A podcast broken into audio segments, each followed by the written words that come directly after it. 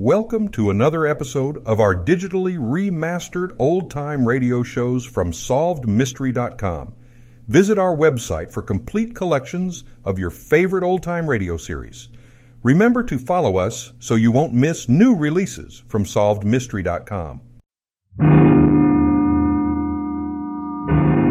Escape.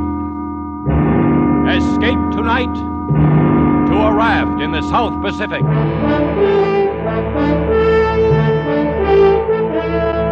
The Columbia Broadcasting System and its affiliated stations presents Escape, produced and directed by William N. Robson. This, the last of the summer series, is The Fourth Man by John Russell.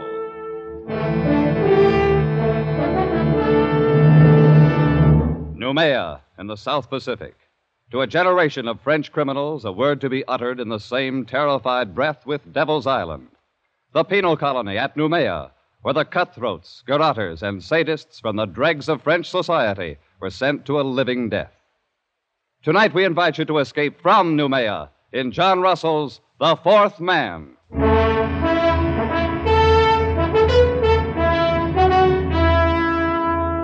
The raft stood to open sea.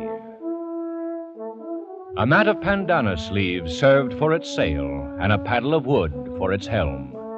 It was woven of reeds and bamboo sticks lashed upon triple rows of bladders, and it carried four men. Three of them sat huddled together at the far end. Their bodies were blackened with dried blood, and the hair upon them was long and matted. They wore only the rags of blue convicts' uniforms. On wrist and ankle, they carried their mark the dark and wrinkled stain of the manacles. There was Dubose, doctor, man of the world, murderer, Friends, the thing is done. and Fenneru, forger, ladies' man, weakling, coward, Yes, we've escaped. and the one known as the parrot, thief and cutthroat. So far, so good. and by the way of celebration, gentlemen, may I offer you cigarettes? Cigarettes? Doctor, you're a marvel, a magician. Look at them. White and fresh as though they just came from the package. How did you do it? Oh, every six months there are about 75 escapes from Noumea, and not more than one succeeds. Ours would be that one, I knew. And so, three weeks ago, I bribed the night guard for these very cigarettes, so that we might sit here, my friends, as we are doing, and celebrate. I want a light. A light for the pet. Our doctor's a wonder. He thinks of everything. He gives us cigarettes, matches, and our freedom. Wait till you've got your two feet on a pavement again. That'll be the time to sound off about freedom. To wear starched collars again. To stroll with a girl, clean and fresh from her bath. Down the Place de la Concorde, the Rue de Rivoli. Suppose we get a storm. It's not the season of storms. Just the same. Suppose we get a storm. Perroquet, my friend, you must not be so impatient. Remember, we were convicts back there, festering in oblivion. Now we are men raised from the dead. Suppose we get a storm. Uh, you've got a gift of speech, Doctor. But where's the ship that was going to meet us here? This is the day, as agreed. It will meet us. The wind will blow us to China if we keep on. We can't lie any closer to shore. There's a government launch at Torreon. And I doubt if the native trackers have given us up. Careful, Parrot. The natives will eat you yet. Hmm. I've heard about that. Is it true, Doctor, that they'll keep all the runaways they can capture to fatten on? Oh, they prefer the reward still. I I doubt if they've entirely lost the habit of cannibalism. piece by piece, Parrot. First they'll sample you. Then they'll make a stew out of your brains. Oh, they won't miss a thing. Shut up, Fenneru. The filthy brutes. Oh, I almost forgot. We have one of them with us.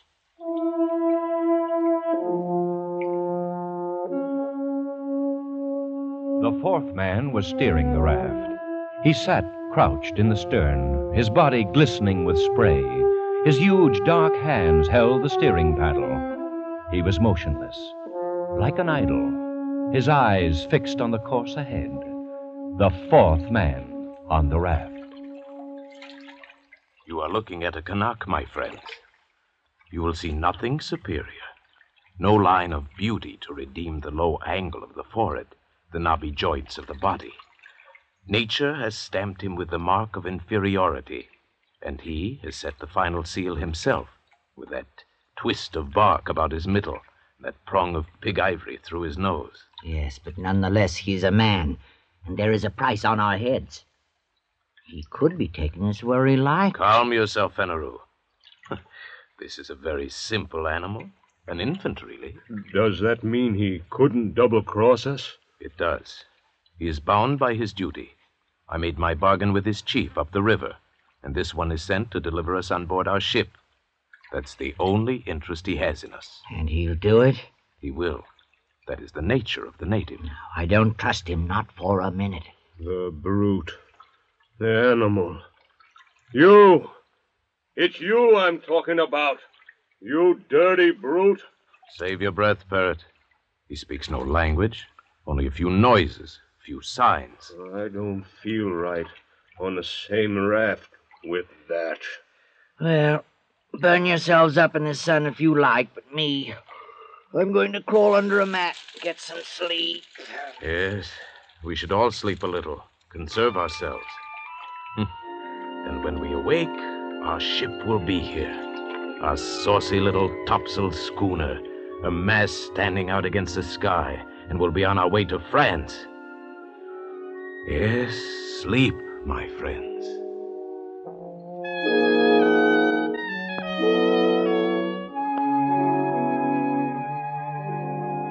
The two younger convicts dozed under the heat of the day, but not the doctor.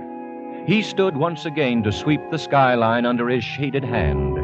His plan had been so careful, so precise. He had counted absolutely on meeting the ship, a small schooner, one of those flitting, half piratical traders of the Copra Islands that can be hired, like cabs in a dark street, for any sinister enterprise. And there was no ship. And there was no crossroads where one might sit and wait.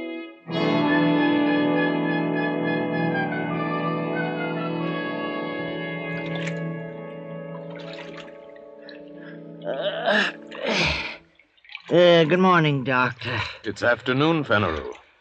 Oh, yes, so it is. I slept like a corpse. Hey, where's the ship, Doctor? It was going to be here when we woke up. It will be. Oh, I'm thirsty. I'm dying with thirst. So we all, Fenneru. Where's the flask? I'm roasted in the sun. You'll just have to roast some more. This crew is put on rations. What are you talking about? Where's that water? I have it here. So you have. Do you think it's yours? No. It's ours, Parrot. I want a drink, Doctor. Think a little, Parrot. We have to guard our supplies like reasonable men. We don't know how long we may be floating here. Oh, so that's how you talk now. You don't know how long. But you were sure enough when we started. I am still sure. The ship will come. She cannot stay for us in one spot. She'll be cruising to and fro until she intercepts us. And we must wait. Huh, that's good. Wait. And in the meantime, what? Fry here in this heat, our tongues hanging out, while you deal us out water drop by drop? Perhaps. No. The man doesn't live who can feed me with a spoon. Unless you would die very speedily, we must guard our water. We can only do our best with what we have. All right, Doctor. Do your best. Give me a drink. You you may have your share, of course. But be warned. When it's gone, don't come to us, to Fenneru and me. Yes, what's fair is fair. My drink. Very well. Oh, a thimbleful. One thimble. This way we should have enough for three days, maybe more, with equal shares among the three of us. That's right. There are only three of us. You, uh, You were thinking of him, Fenneru, of our pilot? He looks somewhat like us, doesn't he? But his body has never known clothes, his feet shoes. His heart has never known the swelling that comes with feelings of love or beauty. His mind has never known a single thought. Look at us three, gentlemen. You, Fenneru, a forger. You, Parrot, a thief. And I, Dr. Dubose, of Paris and Marseille, a murderer. And yet, we are civilized men, and this is a savage animal. And our provisions are for civilized men only.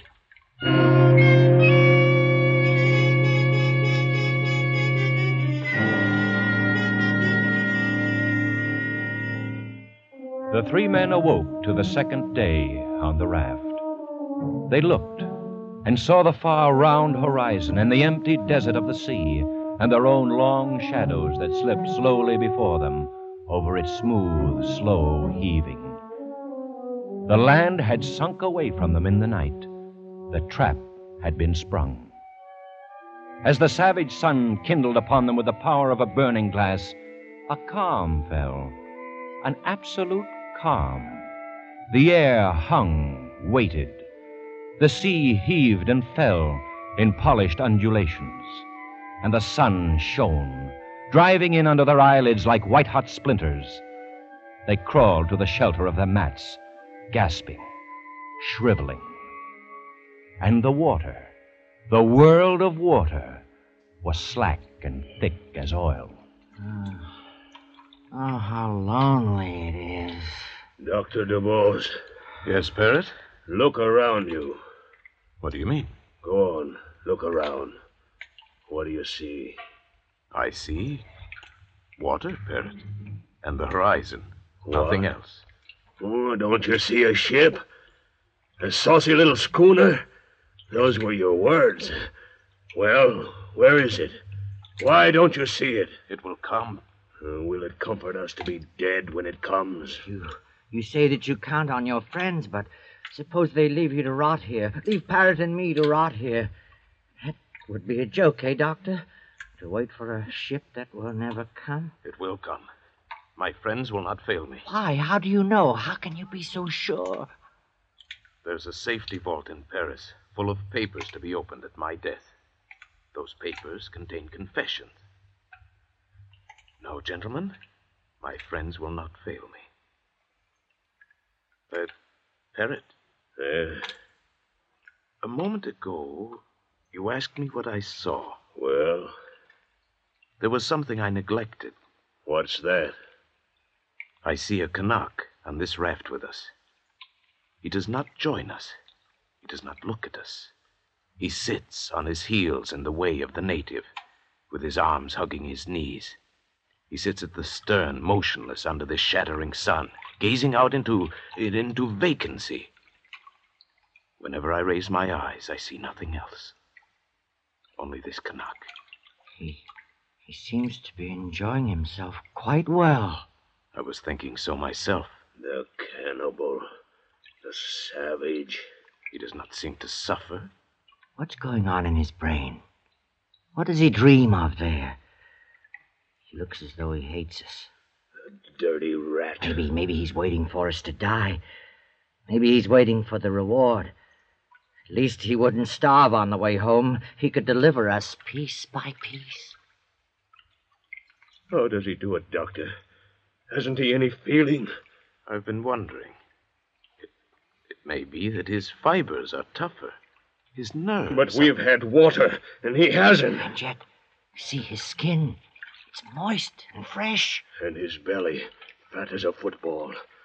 Don't tell me this savage is thirsty. Is there any way he could steal our supplies? Certainly not. Suppose he has his own supplies hidden. What? We'll see. Search the raft. Come on, we learn his secret. Here, look under the mats. Tear it apart. I'll push him aside. Anything there? No. Gentlemen, gentlemen! We were mistaken. He has nothing hidden. Eh, You're wrong about him, Doctor. He can. You say he has no understanding. There's one thing he can understand: pain. Parrot, parrot, parrot, not so much. That's enough. There's come. Uh, that'll teach you. Not so chipper now, are you? Not so happy with your luck. That'll make you feel. Well, Parrot, you feel better now, don't you? Superior. Come back, my friends. Come back under the mats. The glare of the sun is not so bad there. Oh, idiots. What's the matter with our parrot now? Idiots. Why do we look and look? The schooner can't help us now. If we're becalmed, then they are too. Doctor, that true? Yes. We must hope for a breeze first. Well, then why didn't you tell us we trust you? Why do you keep on playing out the farce? You are wise, Doctor. You are very wise. Put down the knife, Parrot. You know things we don't, and you keep them to yourself. All right. But be careful. If you think you'll use your wisdom to get the best of us, be careful, Doctor. Because I still have the knife.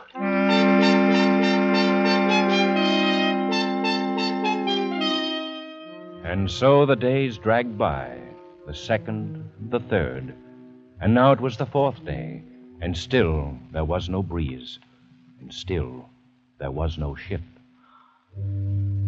Oh, Doctor, Yes? uh, what do you, what do you stare at? At him. At him, the native. The Kanak. Why? Look at him. And look at us. We are dying. Our powers are ebbing. And him. Naked, wild, brutish. He has yet to give the slightest sign of complaint or weakness. Doctor, is this a man or a fiend? A man. It is a man. A miracle. It is a man and a very poor and wretched example of a man. Why, you'll find no lower type anywhere. Uh, look at his cranial angle, the high ears, the heavy bones of his skull. Why, he, he's scarcely above an ape. Then what? He has a secret. A secret? But we see him. Every move he makes, every minute. What chance has he for a secret? Absurd. Here are we three, children of the century, products of civilization. And here is this savage who belongs before the Stone Age. Is he to win this struggle? Absurd. What kind of secret? I can't say. Perhaps some method of breathing, some strange posture he uses to cheat the sensations of the body. Such things are known among primitive peoples. Known and jealously guarded, like the properties of certain drugs, the uses of hypnotism. Who knows? We can know. We can find out. Would you ask him? Useless. He would not tell. Why should he? We scorn him. We give him no share with us. We abuse him. And so he falls back upon his own expedients. They are the means by which he has survived from the depth of time, by which he may yet survive when all our wisdom is dust. There are a number of ways of learning secrets. I know them all. It would be useless. How could he stand any torture you might invent? You saw how he behaved before? No, no, that's not the way. Oh, listen to my way. I'm tired of all this talk. You say he's a man. All right, then he has blood in his veins. At least we could drink. No, it would be too hot. It would be salt. Well, kill him then and throw him over the side. Let's be rid of the thing. We gain nothing. Then what do you want? I want to beat him. That's what I want. To beat him at the game. For our own sakes, for our racial pride, we must. To outlast him. to prove ourselves his masters. Watch him. Watch him closely, my friends. Watch? I'll watch all right, my good doctor. I'm not sleeping anymore, and leave you alone with that bottle. The bottle. The bottle. I've been meaning to discuss our rations with you. Have you? We're running very short. I'm afraid we must cut down again. And what are we cut to? Half a thimbleful. No. We must keep our wits. I say no. All right. Then we'll put it to a vote. You say no. I say yes. Fenneru. Yes, yes, anything, but give me mine now. Then it's half a thimbleful for Monsieur Fenneru. Oh.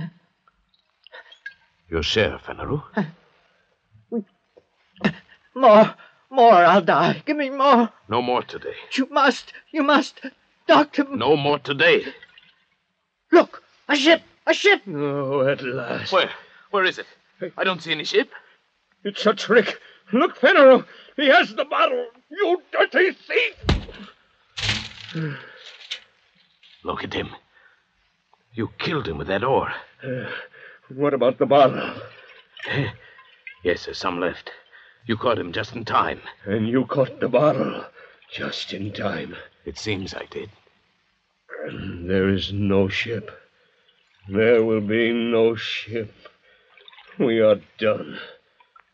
Because of you and your dirty promises that brought us here.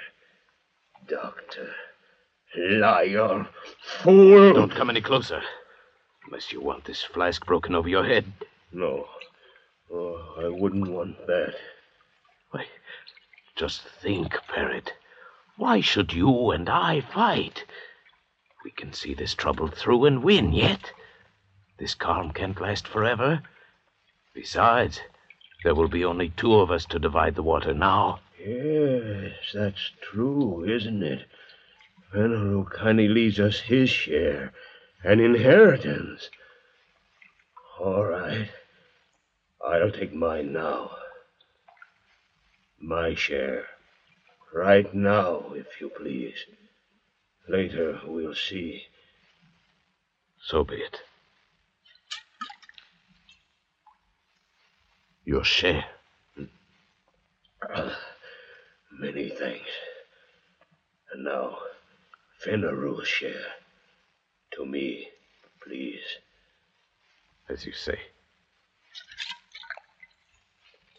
And now, another. uh, another good doctor. Three. That's enough, Parrot. No, doctor. It's not enough. Now I'll take the rest. Parrot! Stop my arm. I'll kill you if you don't let go. Thank you. You see, I have manners, haven't I? And I have wisdom, too, because I fooled a very wise man. I toast you, Doctor. The best man wins. That was a bright idea of yours. The best.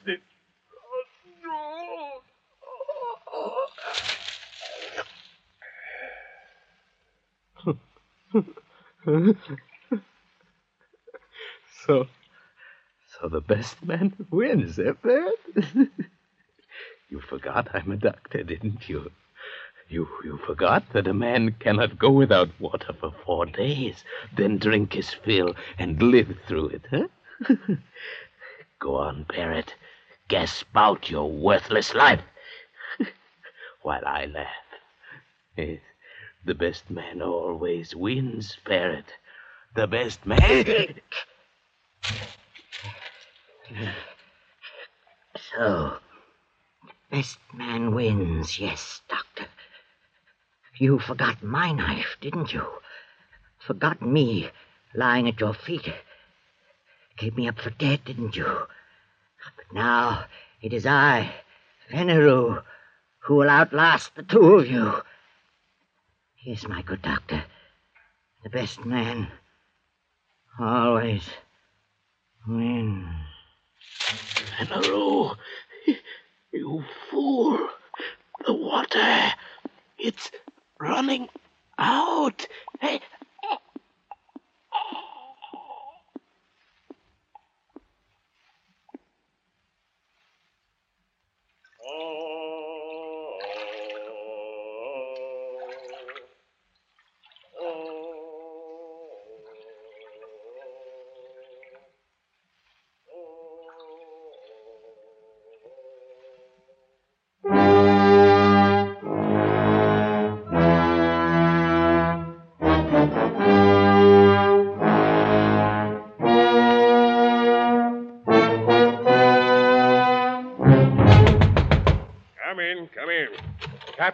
Longboat's back, sir. All right, send Marteau in. He's right here, sir.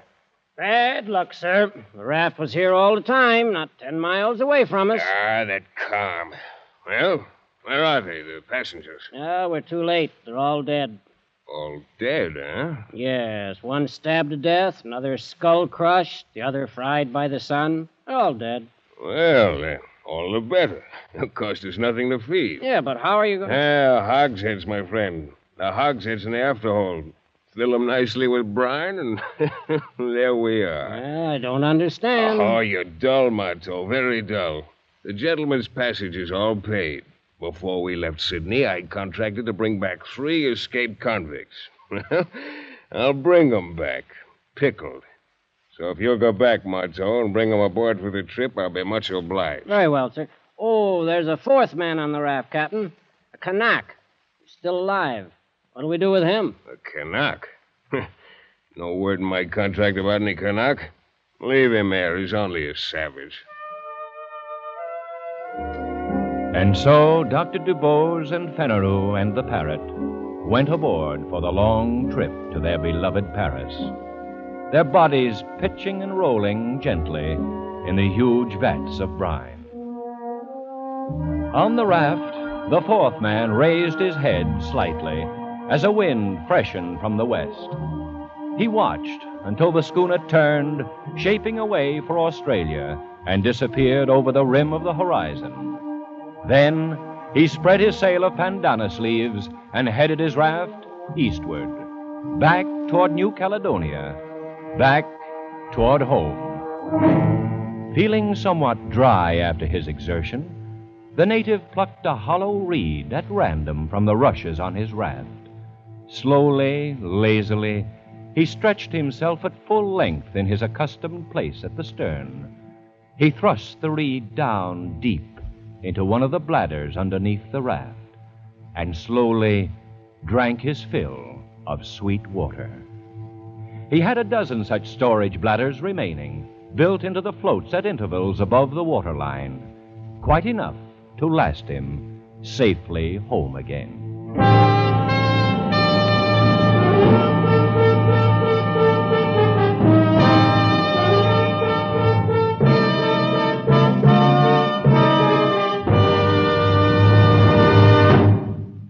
Escape is produced and directed by William N. Robson. The Fourth Man by John Russell was adapted for radio by Irving Ravetch, with Paul Frees as Dr. Dubose, Joe Kearns as Fenneru, and Nestor Paiva as Parrot. Bill Johnstone narrated. The special musical score was conceived and conducted by Cy Feuer. Escape has been presented by the Columbia Broadcasting System and its affiliated stations.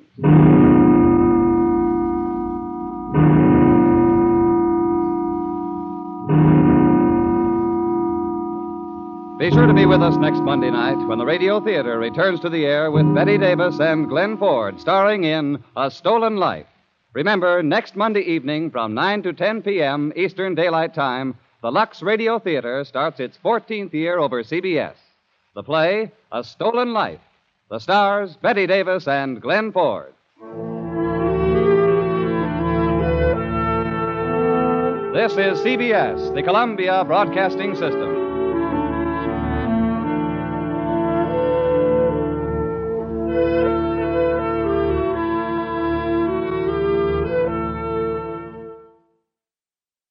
Thank you for joining us and enjoying our digitally remastered old time radio shows from SolvedMystery.com.